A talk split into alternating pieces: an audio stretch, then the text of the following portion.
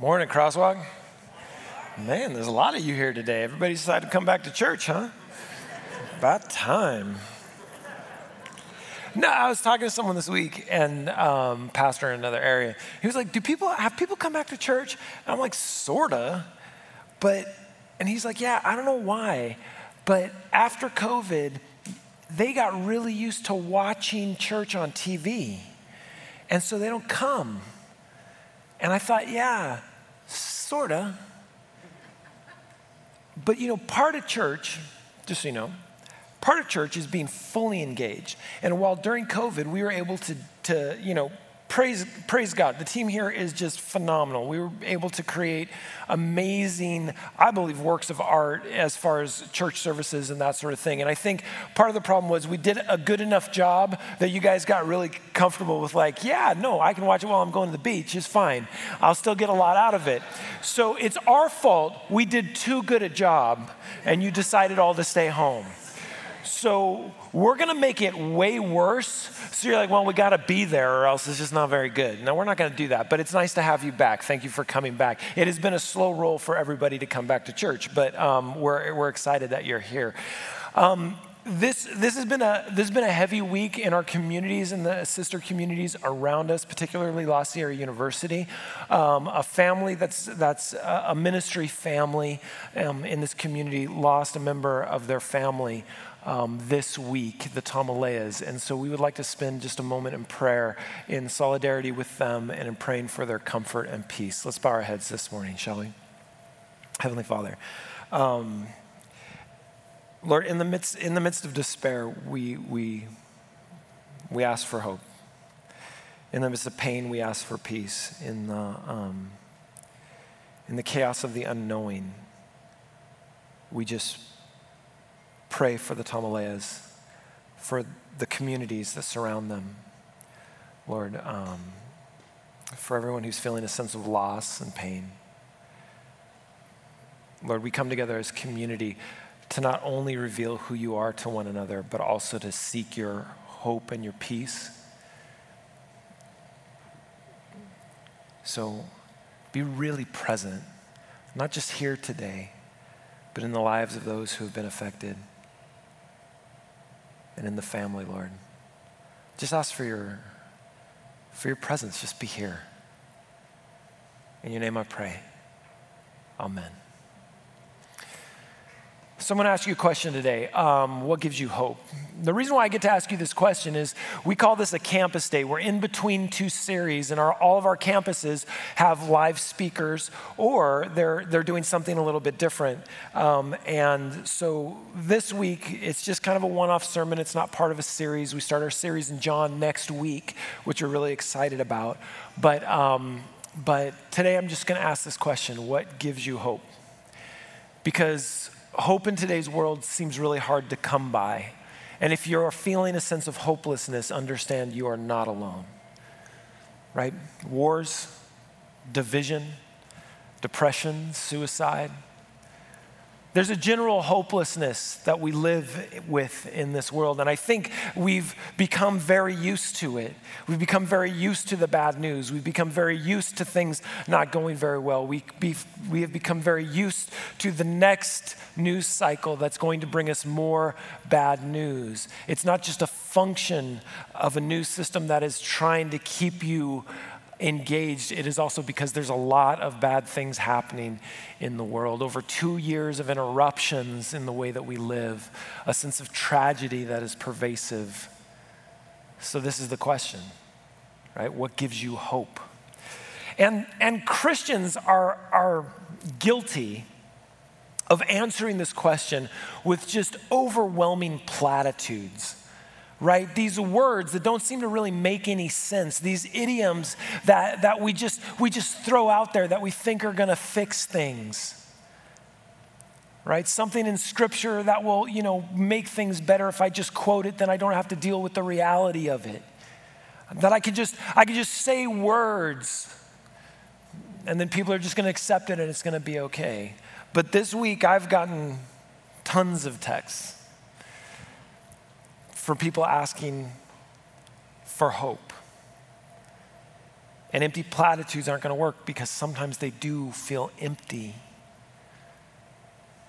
Now, we've got promises in Scripture. We've got a ton of promises in Scripture, and they're really good. I never want to diminish Scripture, right? But sometimes, sometimes we kind of outsource our sense of hope to these promises and just let those words kind of cascade over us as if they fix every problem. They don't. They hopefully give us a bit of hope, but they don't always fix it. They don't always give us the answers that we're looking for.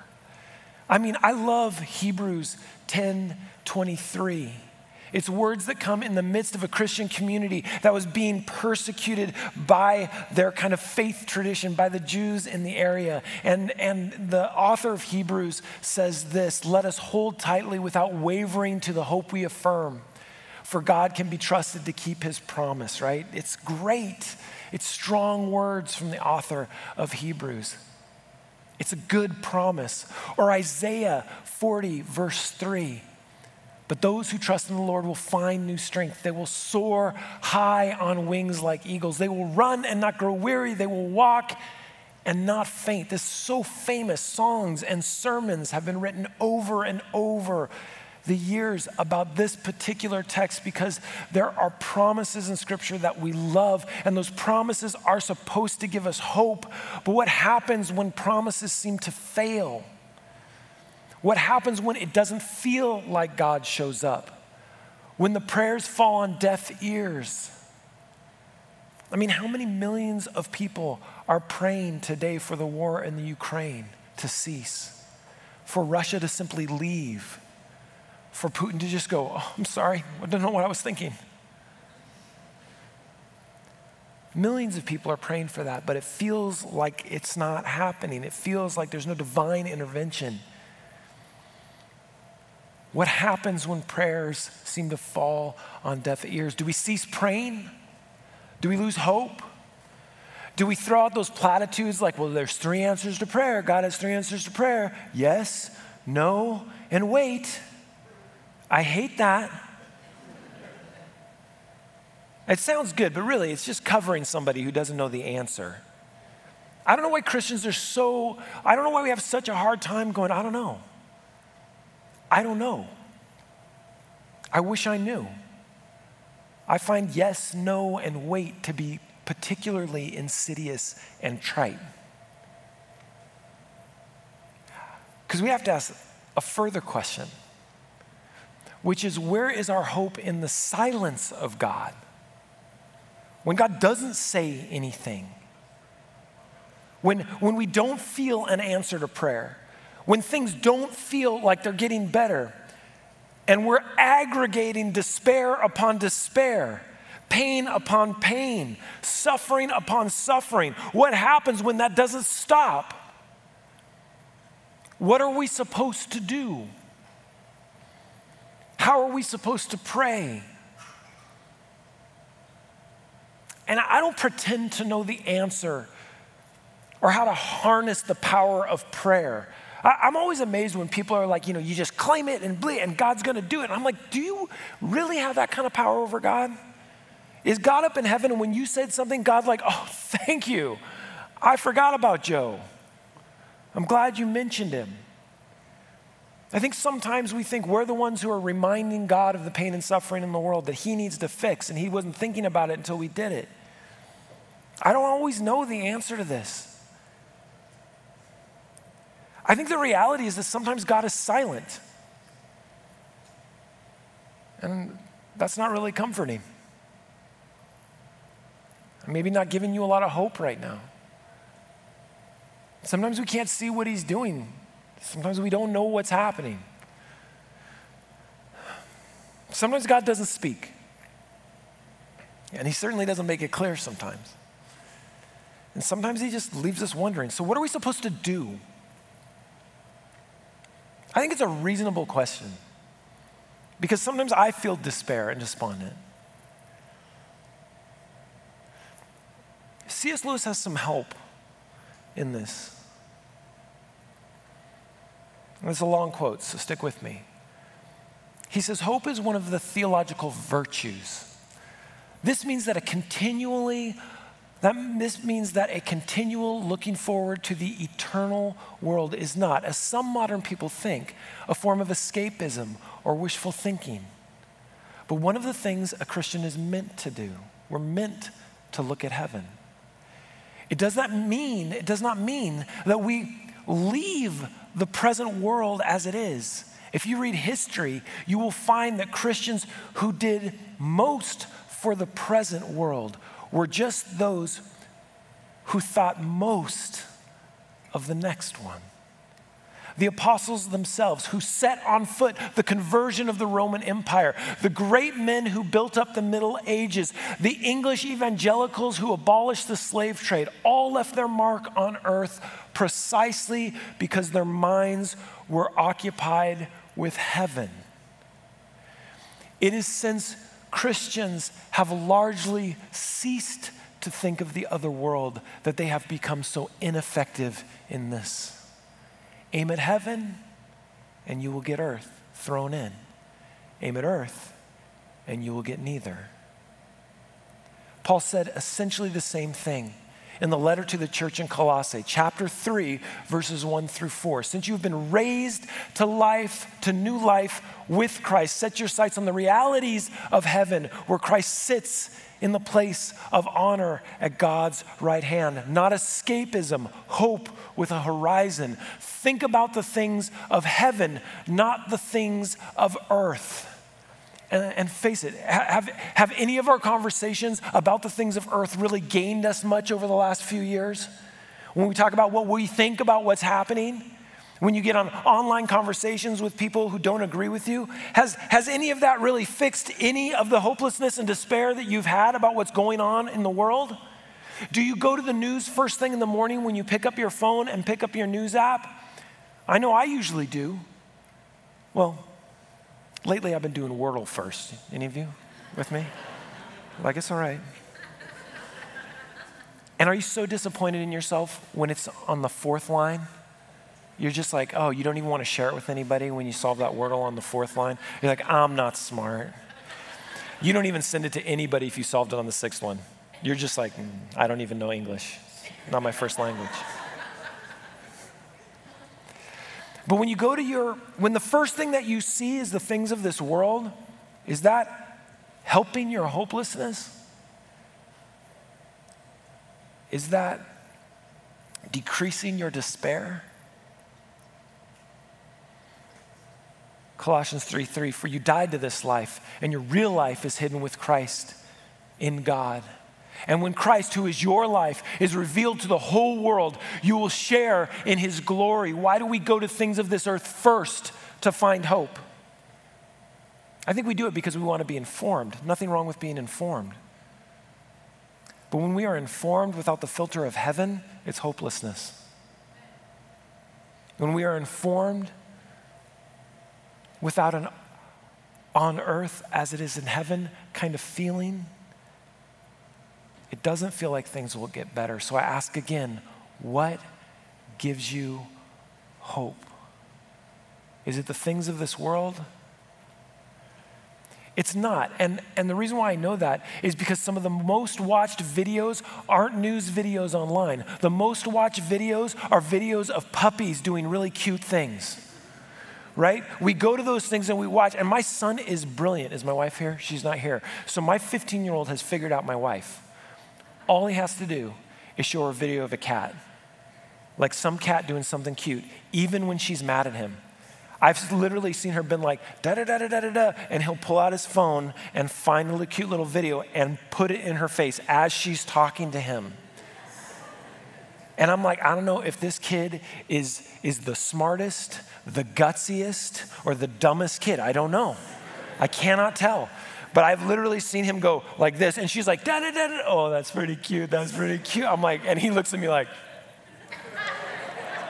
You're welcome. I'm like, You're gonna go far or die. I don't know. I don't know what's gonna happen. I have no clue. We go to those things, right, so we can get a little bit of relief from the onslaught of suffering that we are delivered each day.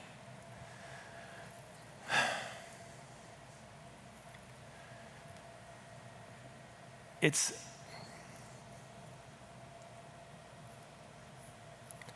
it's tough living in the world when it feels like it's that hopeless. I've been, I've been doing some reading. So I preached a sermon series a few months ago called Pause um, on the Sabbath, and um, and I've been interestingly um, talking with Martin Doblmeier, who is a filmmaker for PBS. He did some stuff on, this, on um, the Adventist. He's been really gracious towards our communities, and he's now doing um, like a two hour film on the Sabbath in particular. And so he's interviewed these amazing people, and he and I were on the phone um, this week kind of talking about. I was reminded of Rabbi Abraham Heschel, who wrote that book, The Sabbath, that we kind of put that series together about. And he's done some pretty amazing things. And as I was reading this week, I, I was recognizing that um, Rabbi Abraham Joshua Heschel was able to find an incredible amount of hope, even though this is someone who lost his mother and his sisters in the Holocaust. And he talks about prayer and he talks about hope. And he, he says this He says, The primary purpose of prayer is not to make requests. The primary purpose of prayer is to praise, to sing, to chant. Because the essence of prayer is a song. And man cannot live without a song. Prayer might not save us, but prayer may make us worthy of being saved.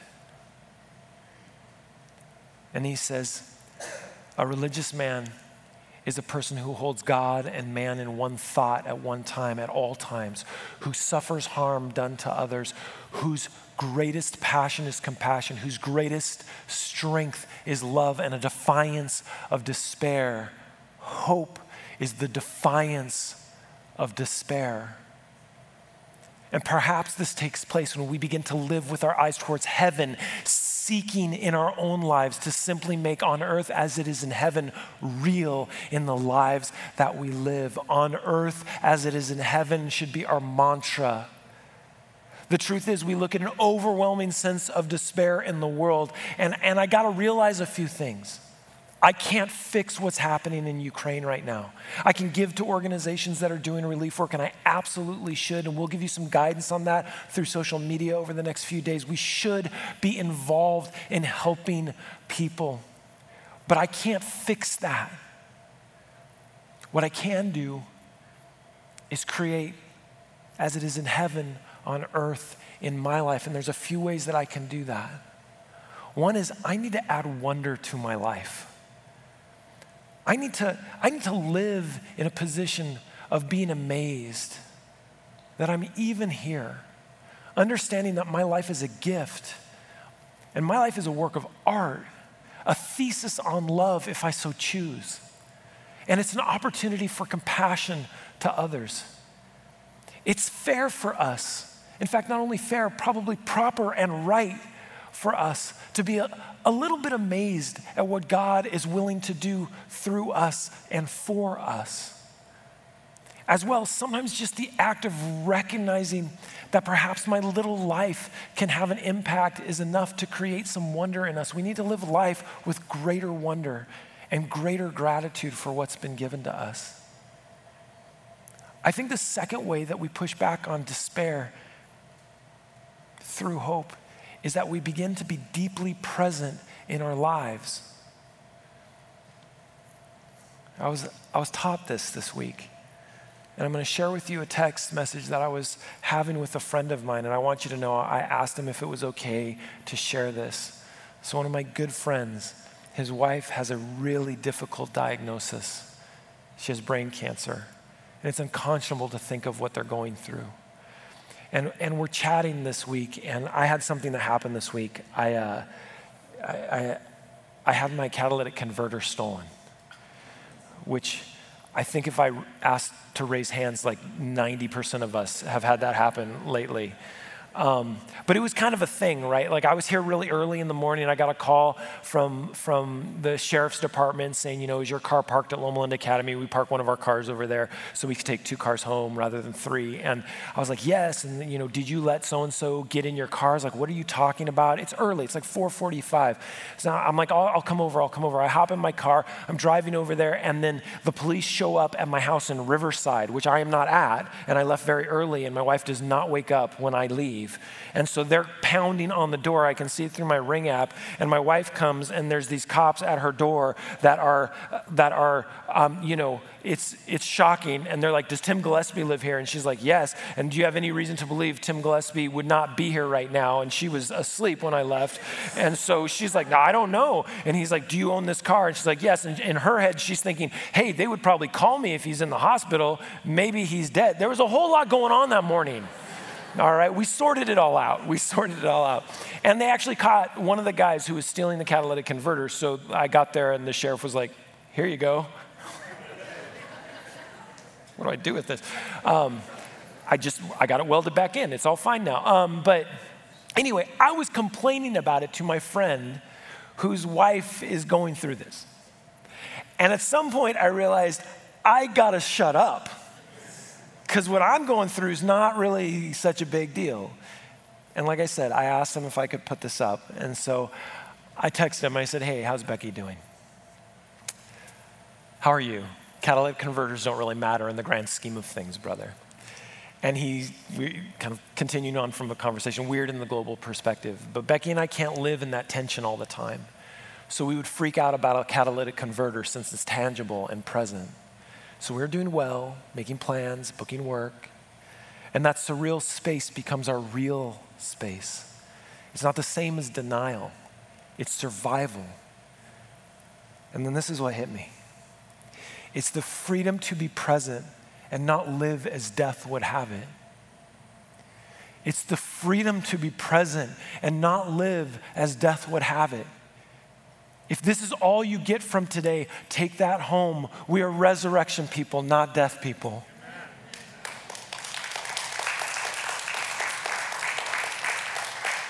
Every act of love, every bit of presence that you have in someone's life is a denial of death as our master and ascent to earth as it is in heaven.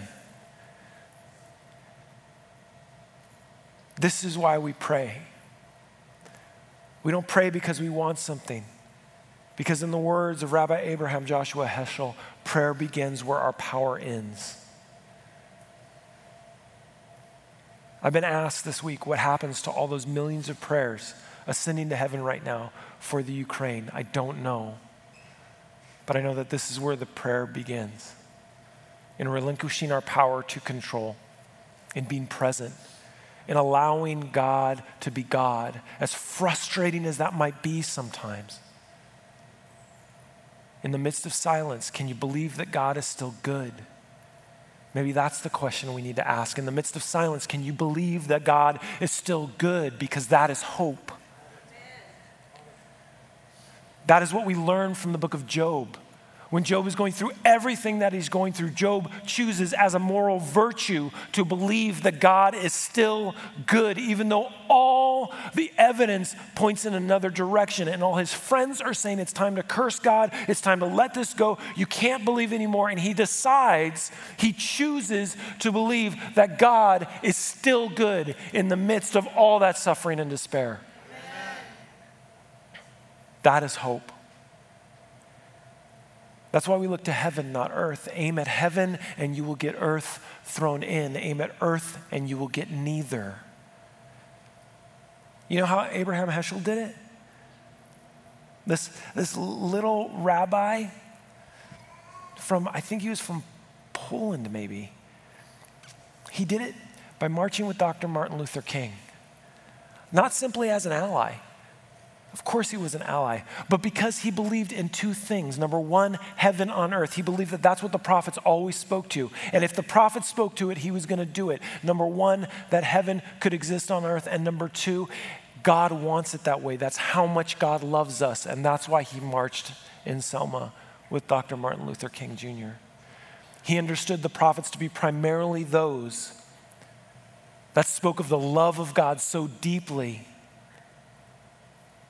that he believed humanity had to change through that love. And that's what they worked for that.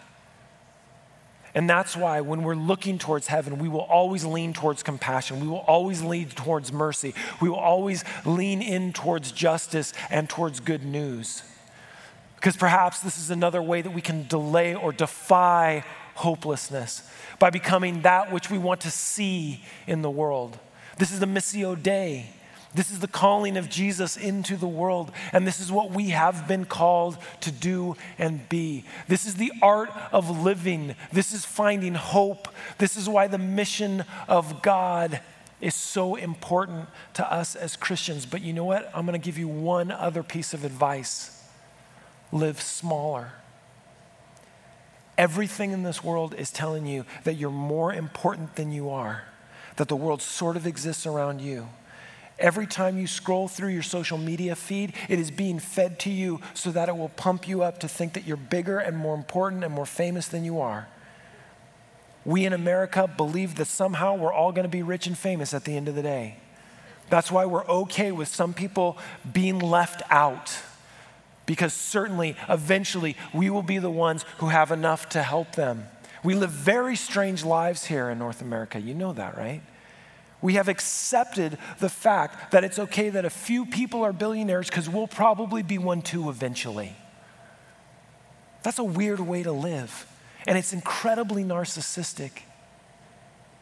And also, it, belie- it makes us believe that our influence goes well beyond where it does. Live smaller.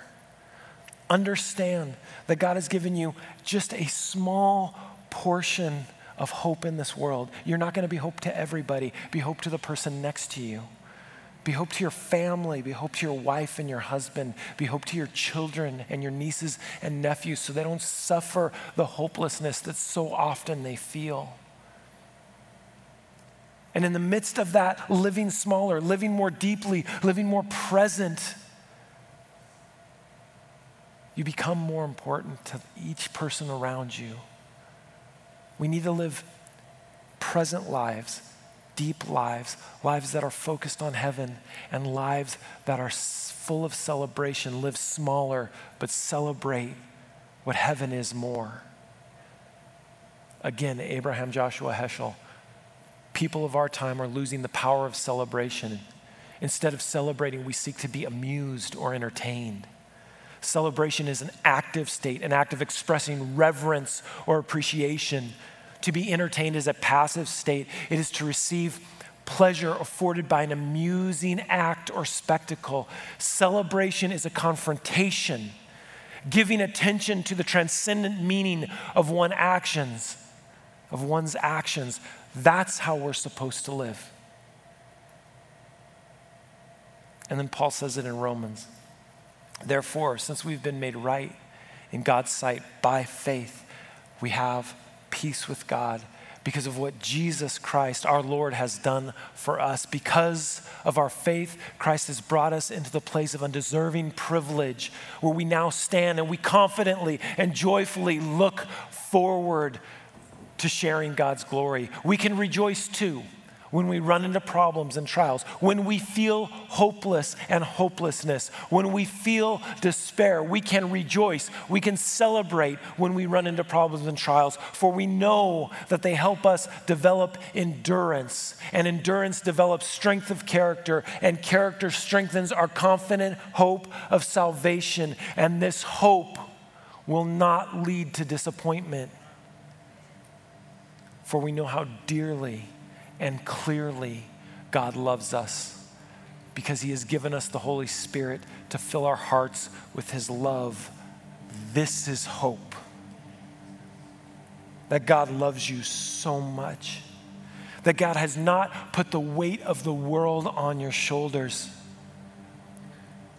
but He has given you a small influence that if you take seriously, multiplies out by the influence you have on others and the influence they have on others. You don't need the hope of the world, you just need the hope of your own salvation to share with someone else. It's okay to feel hopelessness and despair in this world, but it is not okay to focus your attention on it. You have to lift your eyes you have to look at heaven and earth will be thrown in. You have to live lives of, of deep presence and overwhelming celebration as a confrontation and a denial of despair. And when you don't feel that way, find the person who does for that minute and hold on tight. Because we are not in this alone. We are brothers and sisters banded together under the banner and the family crest of Christ.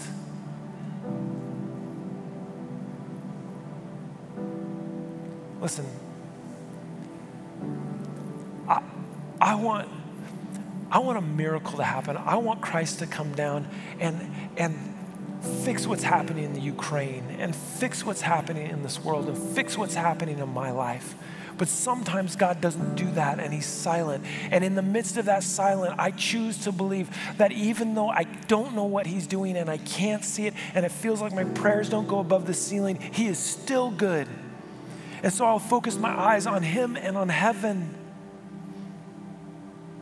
so that I can hope, have a hope that transcends what's happening on this earth.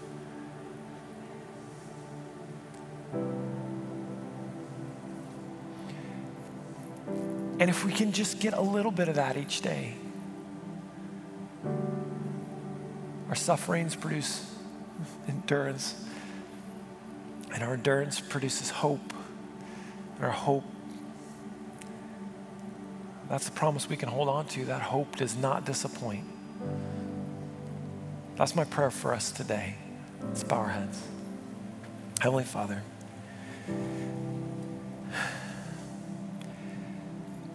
may we lean back and look up to heaven. May we know that you are not only good, but you are for us, not against us. Lord, in the midst of all this suffering that we see and the hopelessness that we feel, be hope. Lord, I'd love you to speak loudly. But if you're going to stay silent, we're still going to know that you're good because you have proven it in the past and you've promised it for the future. And that's the hope that we're going to live in today. May you continue to give us the freedom so that we do not live as death would have us, but live in your resurrection and your life. In your name I pray. Amen. Stand and worship with us one more time.